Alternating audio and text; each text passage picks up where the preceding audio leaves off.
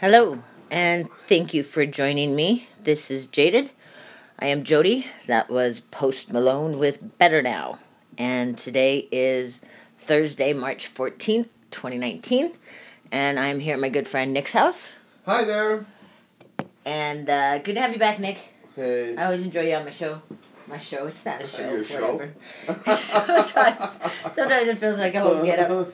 But are you Jay Leno? I mean, no, I'm Jody on Jaded. Come on now, it's still my podcast. I can call it a show, whatever. All right, show. Yeah, so lots gone on. I wanted to catch Nick up on my day today. We have talked about this before. But we're both getting older, and as we get older, along comes certain medical fun things that we have to do. I have to go do the colonoscopy on the 28th. Yep. Yeah. Nick has what we wrote on the calendar, a butt check. A butt check. And then today I had a mammogram. Boob check. Boob check. So boob check, butt check this month. And boob check, here's a history on the boobs, because most women do not get mammograms till they're 50. After that, it's every year. And you are 44. 44. Yes. And 4 years ago, when I was 40... when I was showering one morning, I noticed a lump on my breast. Mm-hmm. Not just a small lump. Mm-hmm. It was more on my chest above my breast, but I could feel a prominent lump. And I pushed on it, and it was kind of painful, and didn't know what it was. So called my boss, and I'm like, not going to be in. Going to my doctor's office, called my doctor's office, got an appointment. When the doctor was feeling it, the doctor's face went blank. Huh. That flat effect look. Huh. And that worried me. And then she sent me in for a diagnostic mammogram to be done that day. Okay. She wanted me to go that day, which also worried me. Right, okay. So I drive across town to this Envision breast center, Sally Jobe, I believe. But Envision nonetheless. Awesome place. Okay, I love this place. But the day that I went, I was nervous as hell. Nobody would tell me anything. Nobody could tell me anything. I waited. They take me back. They do... you gotta love these machines, okay? You'll probably never see them. But it's got this shelf, okay? This cold fucking shelf. And you put your boob on there. That you put your boob on the shelf. And then she brings down this thing that comes like and squeeze. It's like a vice grip. Yes, it's great. And you have to... your face is like this against the glass, okay? Right. Your arms are supposed to be at your side. Squeezing down your boob. Squeezing down the boob. And then you're supposed to not breathe. Okay, she's like, all right, ready? Don't breathe. Don't breathe. Don't breathe. Don't breathe. Don't breathe. Don't breathe. Don't breathe. Okay, you can breathe. Don't breathe. And it's just like, oh, I don't know why right, the so, second... So it was taking a picture of it. Taking pictures of boobs, yes. And then they're like, okay, go ahead and sit down. We're going to talk to the doctor. Give us 5 minutes. We'll be back. So they come back in 5 minutes. They're like, the doctor wants more pictures. Oh. And I'm like, okay. More pictures. So we go and we do more pictures. More vice grip. More vice grip, right. And then sent me in the waiting room again and was like, we'll come back to you. 10 minutes go by. This is last time? Or this was the last time. Yeah, all right, last time. So that time goes by. They come out and they're like, okay, we're gonna do an ultrasound. So take me in to do the ultrasound. Mm-hmm. Then she says, all right, I'm gonna go take these pictures to the doctor and I'll be back. Mm-hmm. Comes back, has to do another ultrasound. More ultrasounds. This is the last time, right? This is the last time. 4 years ago. More ultrasounds. Then she comes back, and she hands me a piece of paper. She's like, everything's fine. This is called fibrocystic breast disease. Right. Uh-huh. The tissue in your breast, because you were breastfed, is more likely to have growths on it, like ropey, so like it just gets thick. Fibrous tissue, right. So they were like, follow up in a year. Oh, okay. Okay, so here we are 4 years later. 4 years later. I'm finally going to do my mammogram, and I go in there, and I'm looking at the sign-in sheet, and they've got all my stuff from last time, okay? And I look at my weight, and I'm like, puh. I cross that out, and I change it to the number it is now, because it's good. Like, I literally gained a 4-year-old child. That's how much weight I've gained. How much a 4-year-old child? 40 pounds, 45 pounds. Yeah. Oh. So I've gained a 4-year-old child, right? But anyway, I laugh at that. Fill out the rest of the paperwork. They take me back. Know, it doesn't Same thing show as last time. Much. It shows plenty. Same thing as last time. Take me back. Do my mammogram. This lady was really nice. We were talking, mm-hmm. and she's talking about how she used to live in Parker, mm-hmm. and I used to live in Parker as well. We got to talking, and I told her how my daughter had just graduated from Chaparral. Look up. Yeah. Okay. Bless you. And she's like, oh, when did my kids graduated, 2008, blah, blah, blah, blah. And she goes, wait, how old are you? And I said, I'm 44. She goes, oh, my God, I'm 58. You're so much younger than me. And I was like, yeah. That was the second time I got called old today, Nick. I told her the first time, but the second time today I got called.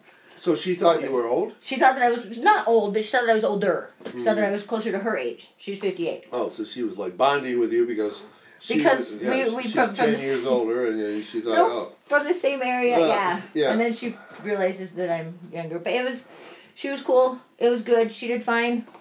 Breasting, there was one that was particularly painful. They had it at a 45, the tray is now at a 45-degree angle. Well, it's a different tray now. No, it's the same tray, but it can move like this. Oh, all right. Okay, it can move up and down, too, if you're short or tall. So you're squeezing your titty. It's like I've got my arm up over here. It looks like I'm hugging it, but I'm like this. And I have to hold my fat belly out of the way so it can only get boob. Oh, fat belly. That hurt. Oh, my gosh, that one hurt my boob. So she tells me, go and sit down. I'll be back with you again. Doctor wants more views. Go back in. Do those again. Mm. So she finishes, put me in the waiting room.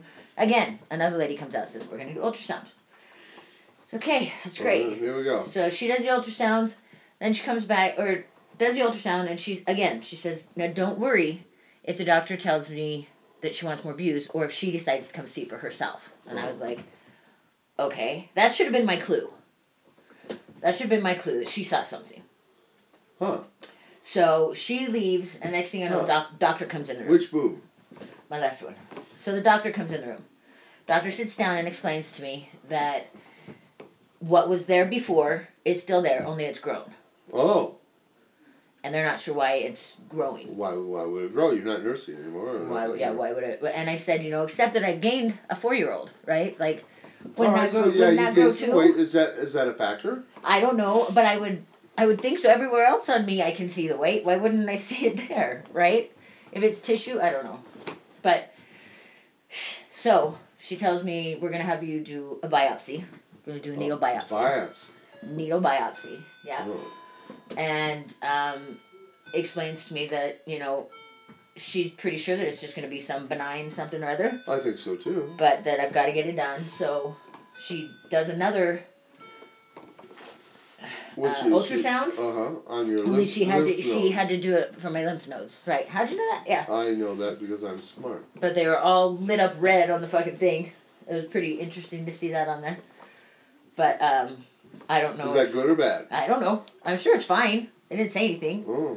They didn't say I had to rush to get to do this, but I am. Went and talked to the gal who scheduled me. She says that they will give me a local anesthetic. Yeah, and then what are they going to do? And then they're going to take a blade. Oh, and make a little. Yeah, they're going to make a little incision. Because they need. It's going to be ultrasound guided biopsy. So they're going to put this ultrasound seeking machine in there so they know exactly where to put the needle to extract. To extract the sample. The tissue, yeah. And so they can test it. So she said it will take I'll be there about 1.5 to 2 hours. Mm-hmm. I'll be in the room for 30 minutes. But they encourage me to eat, have breakfast. I don't have to starve myself. Mm-hmm. Take my medication as usual. That I can take myself there and drive myself home. You can. Yep. That they will give me an ice pack to put on my boobie afterwards, and they give me Tylenol. Do you need anybody to exercise your boobie before you go there? Exercise my boobie. Well, yeah. No, Nicholas. No. Oh, okay. That was very generous. I'm sure you were offering. I was going to offer my assistance, but that's all. As far as I know, that's not one of the pre-exam or pre-biopsy needs. I see. Yeah. In fact, my boobs don't want anyone to touch them because they're hurting. Are they hurting right now? Nick, there Jesus. So that was my fun with my doctor. So next Thursday. At 10 o'clock, I have a breast biopsy at the Envision Centrum Surgery Center. Yeah. Pretty exciting. Not so much. And you're okay with that? You don't need anybody to go with you? No, I don't.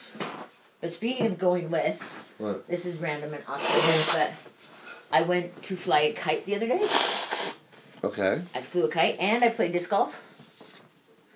And then I lost my glasses at the same park. Looked for them that night before I left, couldn't find them. Went home, went the next morning, and I'll be damned, I got out of my car and I started walking up to where I knew I'd been, and my glasses were sitting on the fucking field. They were frosted over, but they were looking right at me. Yee-hoo! So that was a good thing. That was a good thing. Well, and it was fun to fly the kite, and it was fun to play disc golf. It's always good to be. Who were you with? I was with number two. Number two? Yeah, that was an excellent name you came up today, number two. Yeah, I was with number two. We're both flying kites. It was great. You didn't even have to run, Nick. You just held the thing up. Well, it was pretty windy yesterday. Yeah, it was. I had 75 mile an hour winds here. Yeah, that would have been ridiculous. I would have so lost my kite. Yeah, the dumb thing was we went out to fly the kites and I took my glasses because I had my sunglasses on. I thought, well, if it gets too dark, I can switch my glasses. Duh. So, running around and flying kites and trying to dive bomb his with mine, I lost my glasses somewhere, but I found them again. So you were having fun with number two. I was having fun.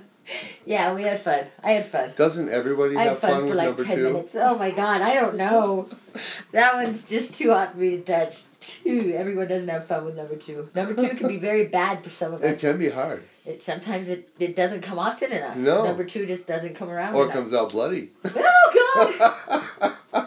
Oh, God. My son, did I tell you my son had that problem? Only different? I think I told you about it. No, my hemorrhoid or something. When he busted his nut.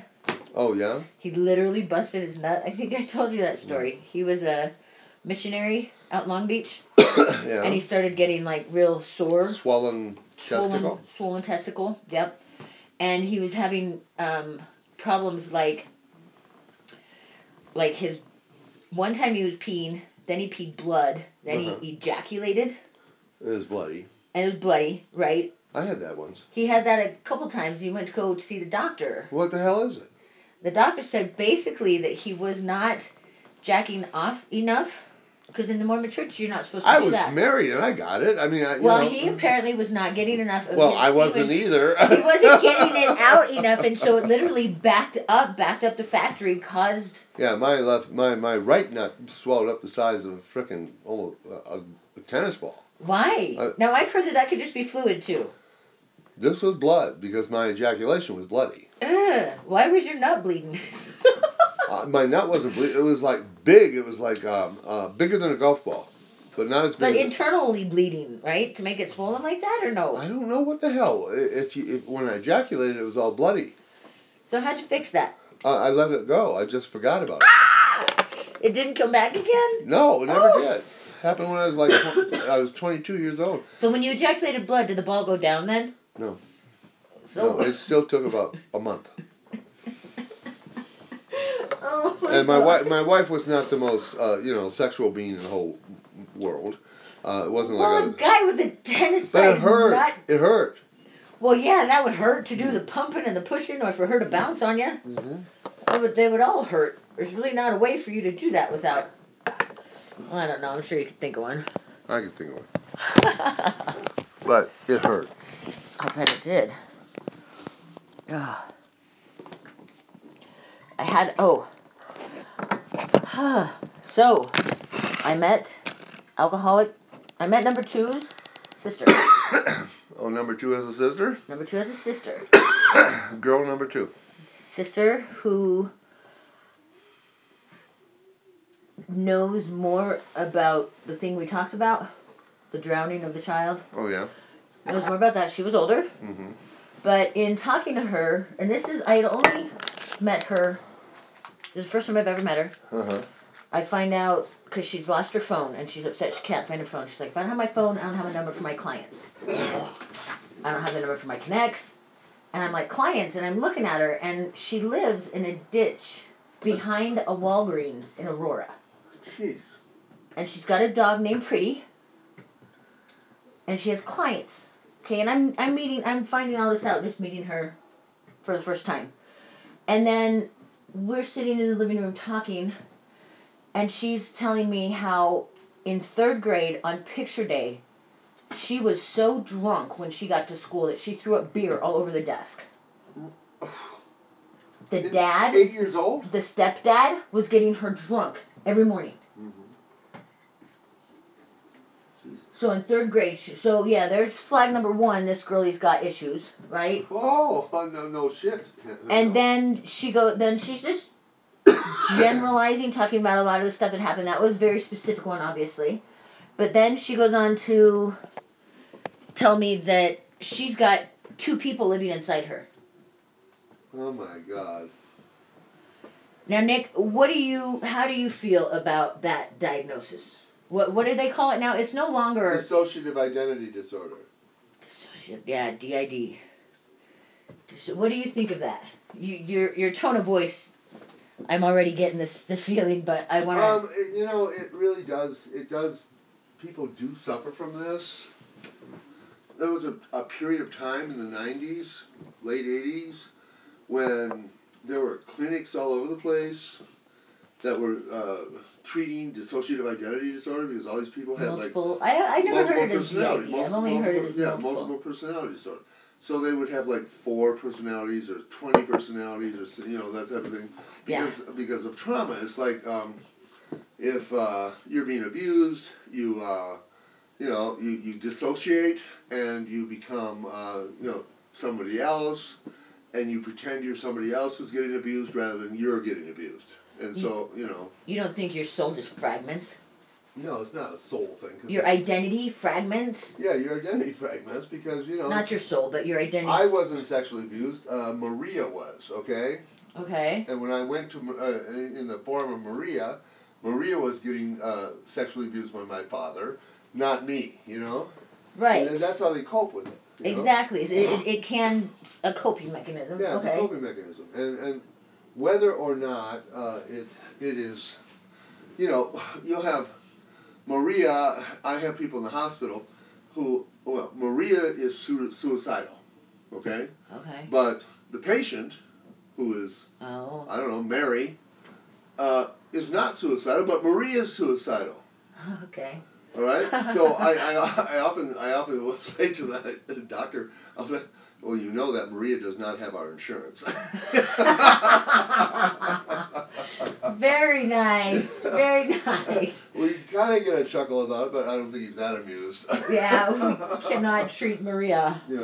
But there are people who are like this, and it's not that common anymore, but it is something that is real. Okay, for that. I think it's real. And I was talking to her, and I do this weird thing, Nick. I asked her a whole bunch of questions. I was like, I didn't ask her questions. I just told her, I said, what I've heard about multiple personality disorders is that it oftentimes the other person manifests when you yourself were going through a really traumatic time or experience.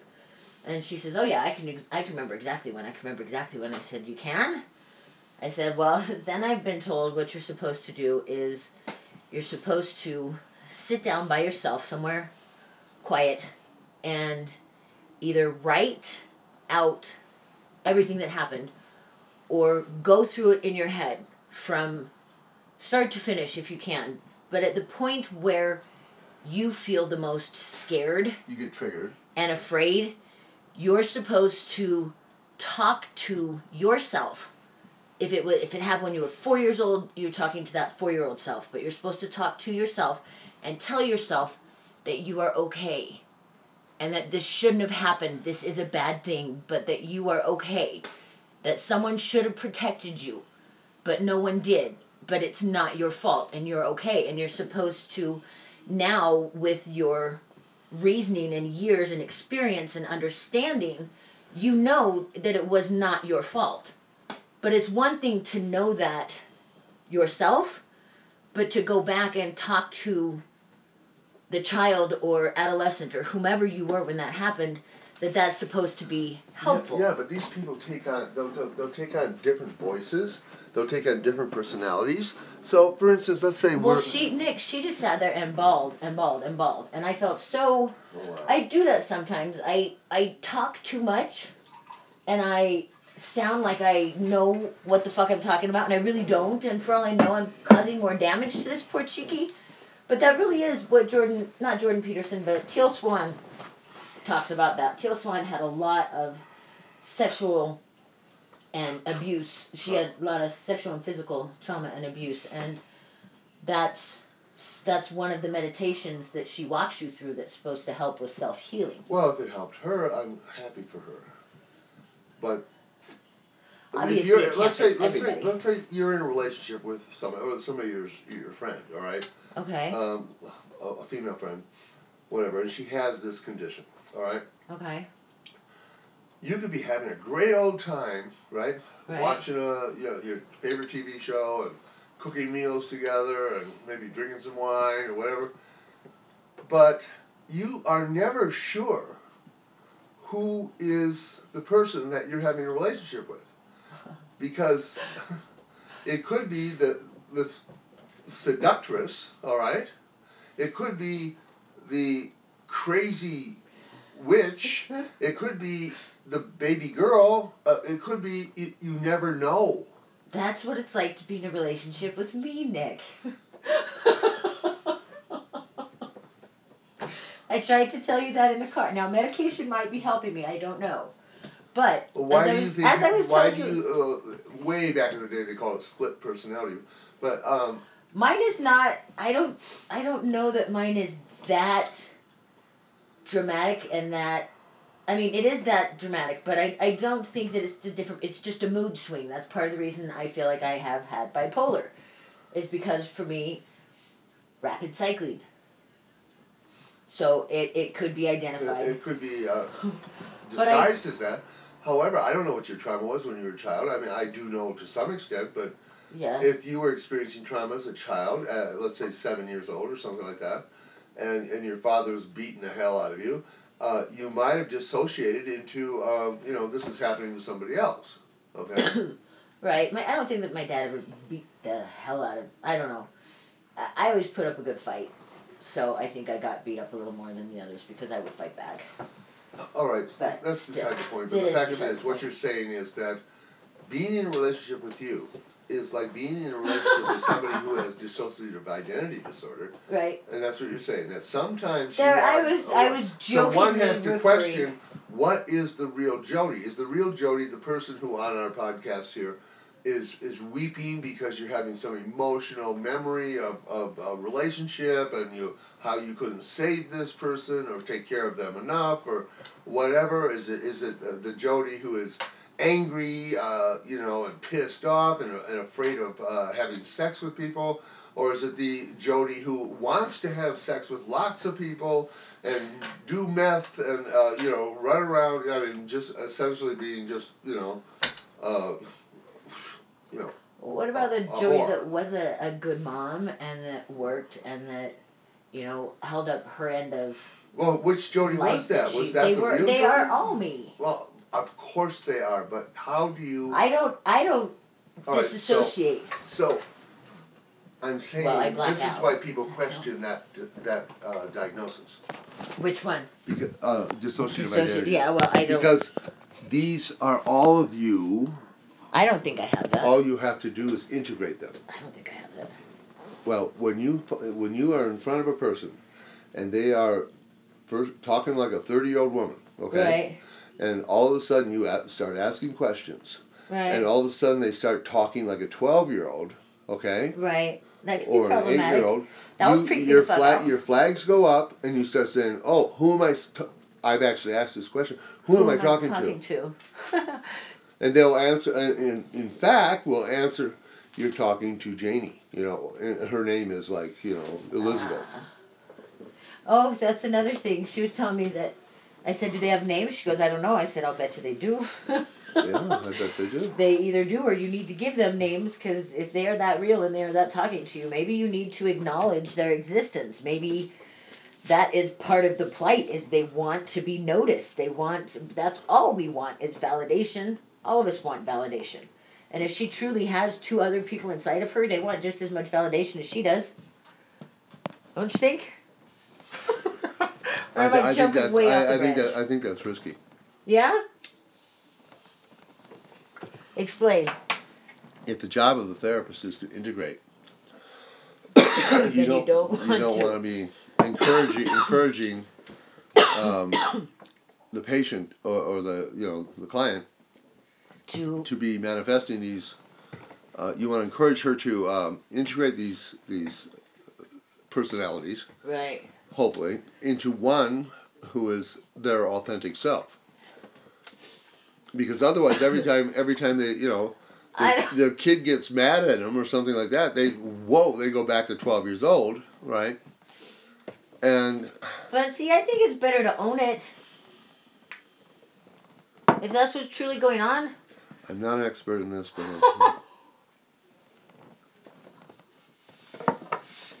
I don't know. I say, but that's just for me.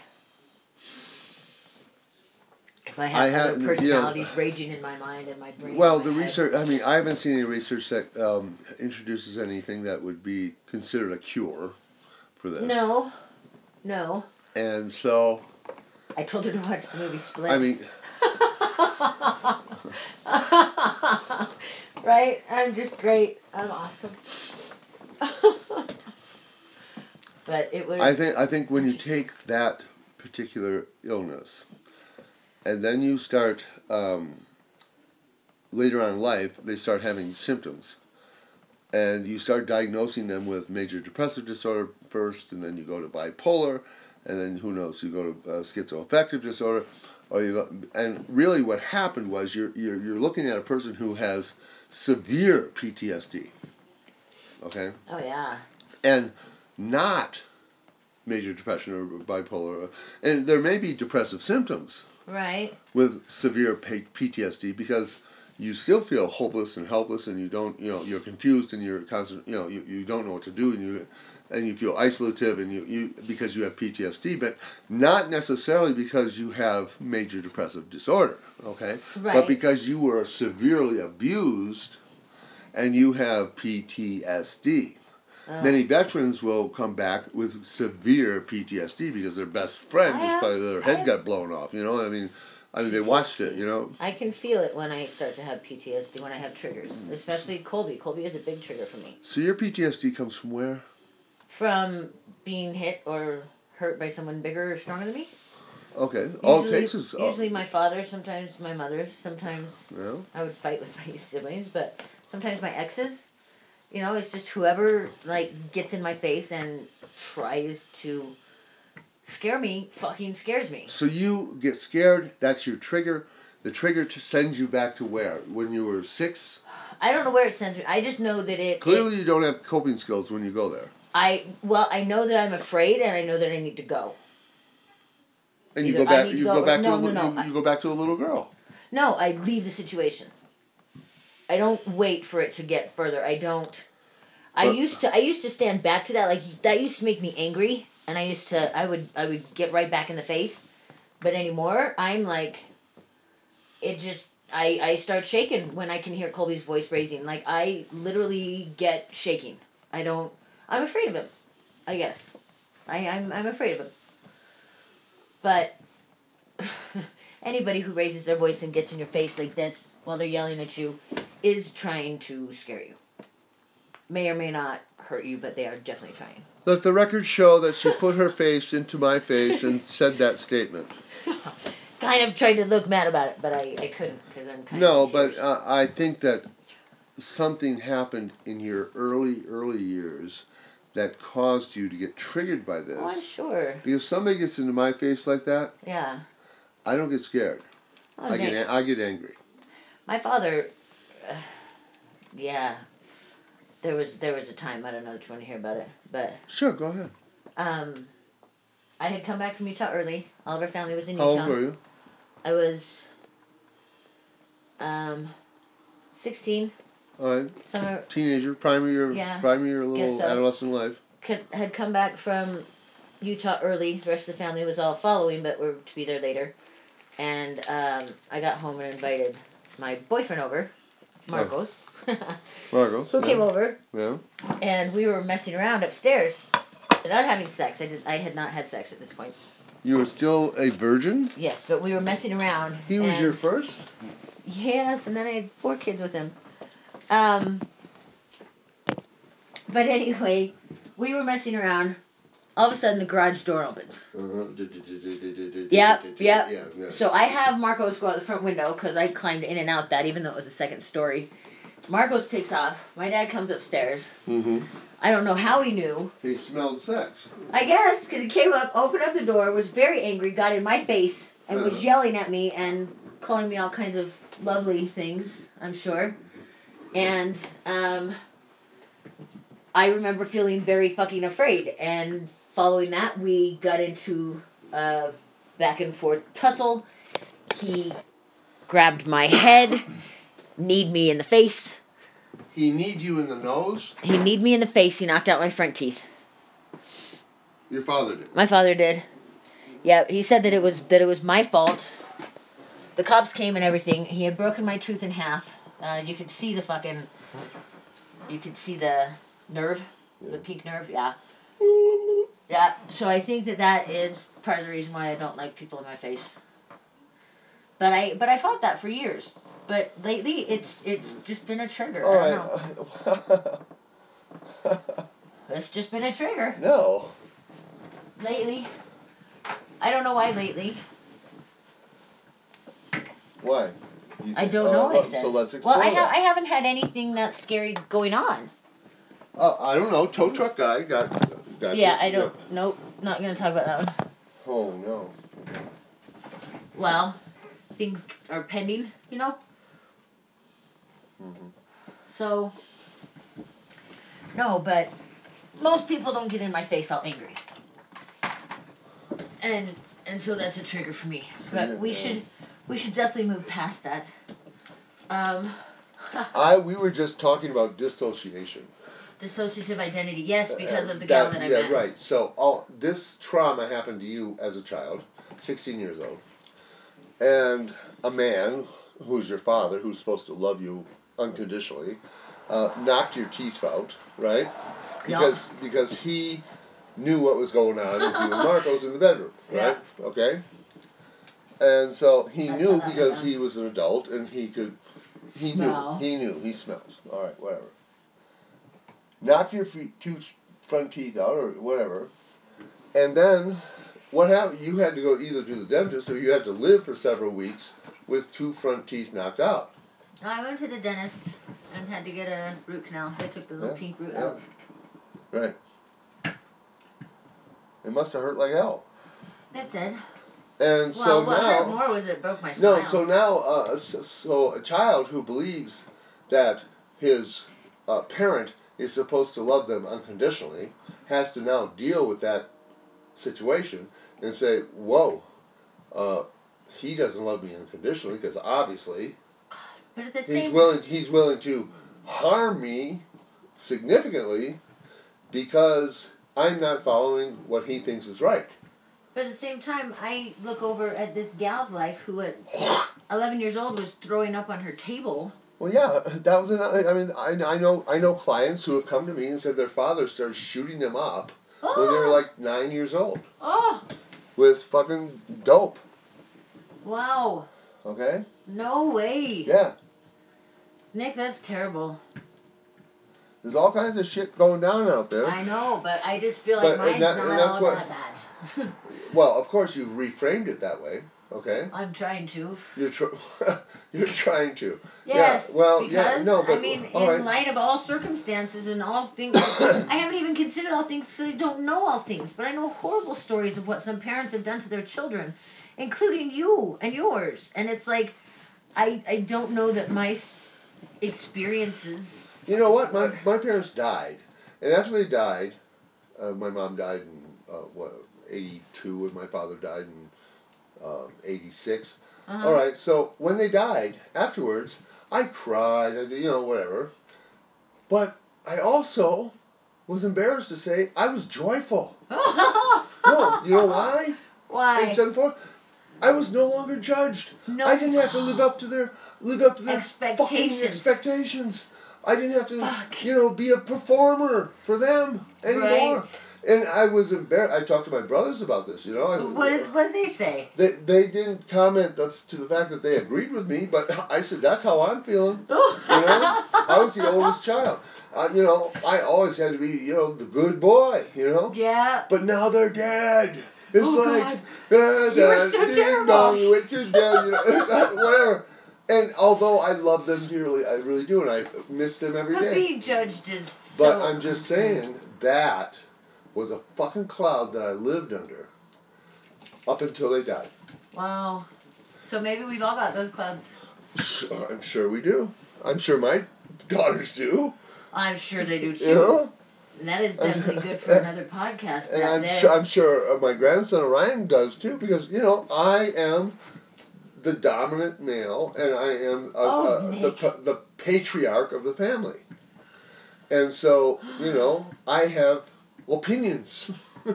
So that you I'm not judge. Knocking people's teeth out, but still, opinions are important. Opinions are important. And your judgments weigh heavy with the lot you just described. Yeah. It's like the guy who interviewed me today, he described himself as the, what did he say that he was? He was the patrol cop or something like that. You knew anytime you had to go to his office, you were in trouble. Oh. At the school? No, at my job. Mm. Oh, I see. Yeah.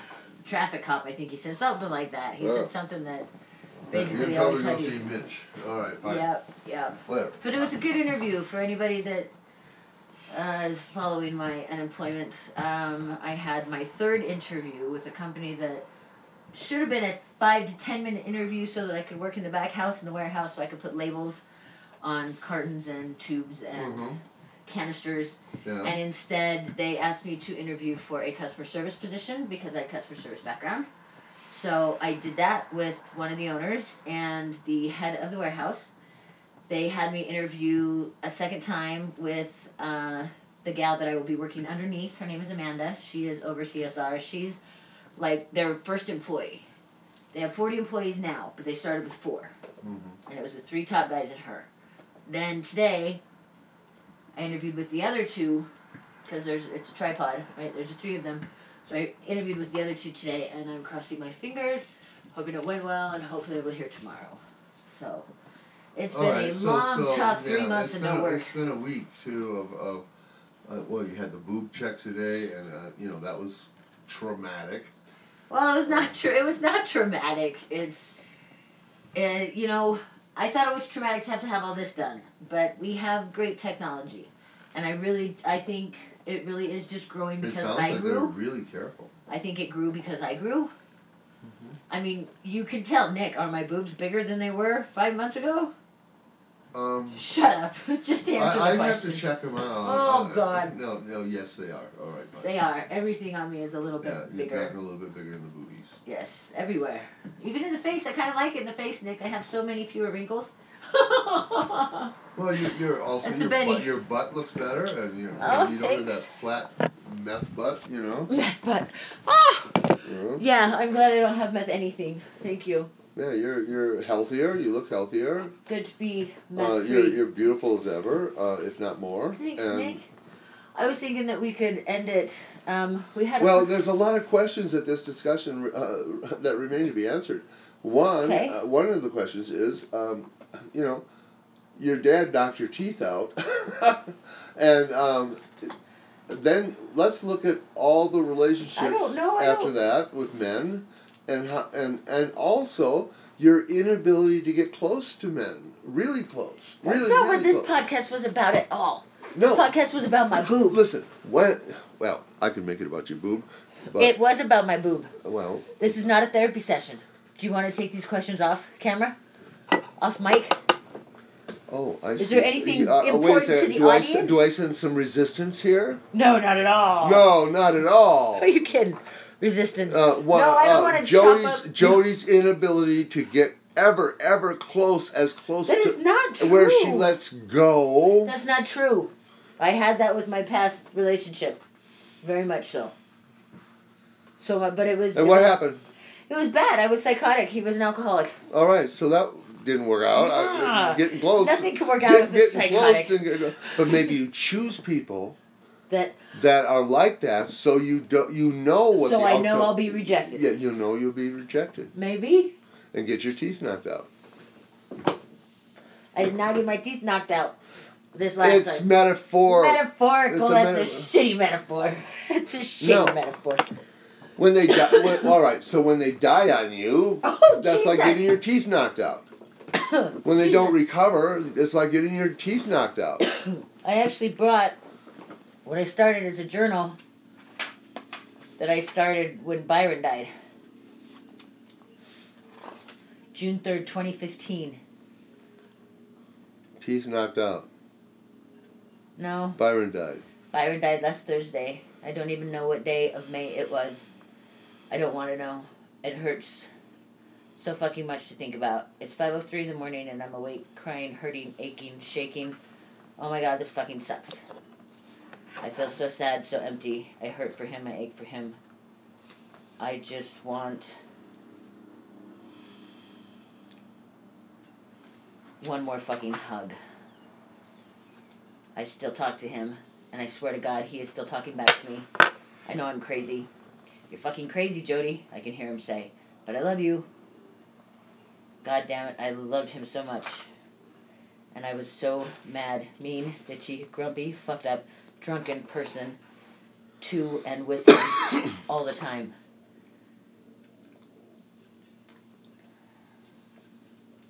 I miss your face, your body, your arms, hugs, kissing, your sweet, so soft lips, feeling you smile under my kiss made me do acrobats. Made me do acrobatics. You were the sweetest, most caring, loving, giving, forgiving, selfless, tallest, humblest, best goddamn man I have ever had the pleasure to meet, love, learn, grow, laugh, smile, hold, hug, kiss, ever bestest. I will never ever find another man like you. God, I miss you, Byron. And then I go on to say, I'm sorry, God, I'm so fucking sorry. I'm sorry I couldn't have been there. So sorry it fucking happened. I know he didn't mean to. I know in my fucking heart he didn't mean to. Yeah, then I go on to ask if he's in heaven. Wondering what I'll be like in heaven without all the crazy in me. Yeesh. As I write this part, I'm feeling calmer, almost like a soft blanket of reassurance that Byron is in heaven. And I said, aren't you, babe? And you aren't in pain. And you're probably even sexier than that awesome, sexy guy. I gotta jump your boneness that you were back... What? When you were with your hurting back, whatever. Mm. He was heavy, he was bipolar, he was depressed. His life sucked. But up in heaven, everything's supposed to be better. Yeah. Supposedly. You're skinny and you're not bipolar anymore. Right? Pretty much. Sorry, that was weird. So that was pretty intense. It was, you know, that time's coming up for you too. That time's been there for me. No, that Ellie will have passed. Well, Ellie now on the 28th of this month. That's what I was saying. That's why it's coming up for me. Her birthday's on the 19th. Oh, damn. Rest in peace, Ellie. In fact, she's sitting right there on the desk. I know. Hi, Ellie. Always watching. No, it's hard. I think that you've had relationships where you've overcome some of the trauma and experienced what you might consider true love. I don't want to talk about this. You know? Sorry, what you resist the most is what you have to do. I don't care. I don't have to do it tonight. I just don't feel like getting all melodramatic. I've got other shit to worry about. Oh, you have to worry about number 2. I have to worry about boobies, too. You have to worry about boobs. So, can we end it, Nicholas? Are we good? Did you want to play us out? Or do you have to warm up and stuff first? I'm already warmed up. Oh, Nick's warmed up. I saw you. Oh. Thanks for listening. This is Jaded. I'm Joey. This is Nick.